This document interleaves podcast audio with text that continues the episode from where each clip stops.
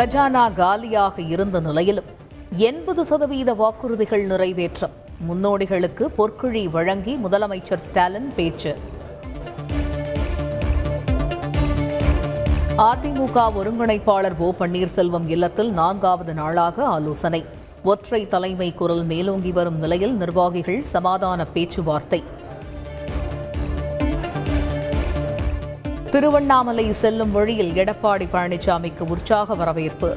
ஆதரவாளர்கள் முழக்க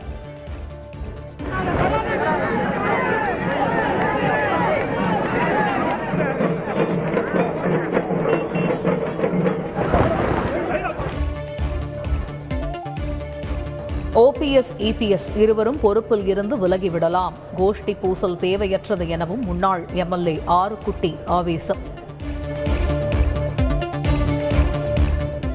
நடிகர் ரஜினிகாந்தின் புதிய பட தலைப்பு ஜெயிலர் அதிகாரப்பூர்வ அறிவிப்பை வெளியிட்டது தயாரிப்பு நிறுவனம்.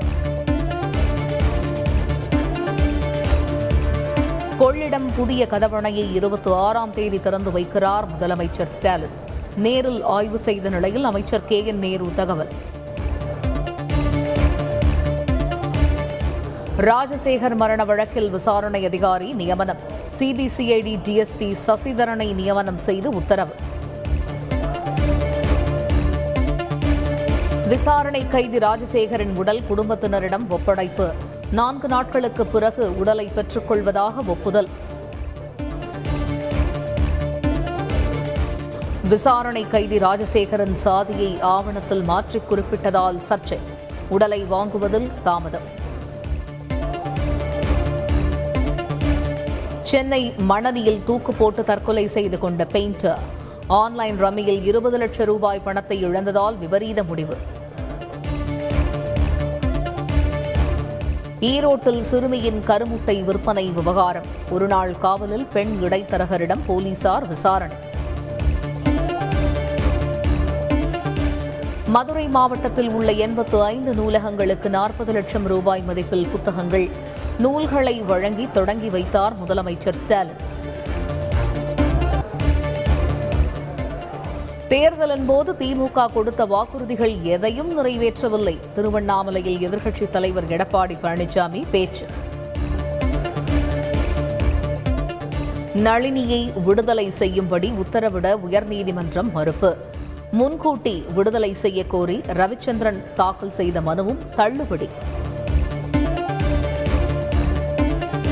சோனியா காந்திக்கு கொரோனா தொற்று உறுதி. மூக்கில் ரத்தம் வந்ததால் மருத்துவமனையில் அனுமதி.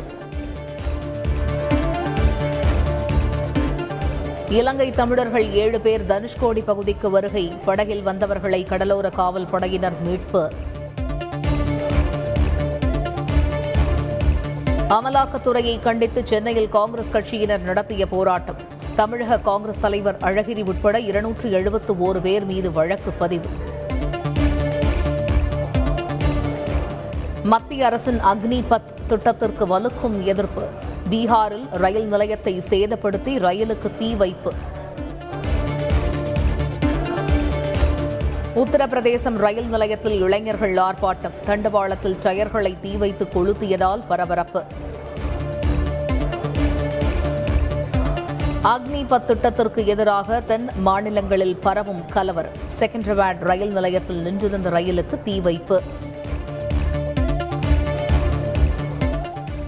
தவறாக பார்க்கிங் செய்யும் வாகன ஓட்டிகளுக்கு ஐநூறு ரூபாய் அபராதம் விதிக்கும் திட்டம் விரைவில் அமலுக்கு வரவுள்ளதாக மத்திய அமைச்சர் நிதின் கட்கரி தகவல். தென்னாப்பிரிக்காவிற்கு எதிராக இன்று நான்காவது டி டுவெண்டி போட்டி. வெற்றி பெற வேண்டிய கட்டாயத்தில் இந்திய அணி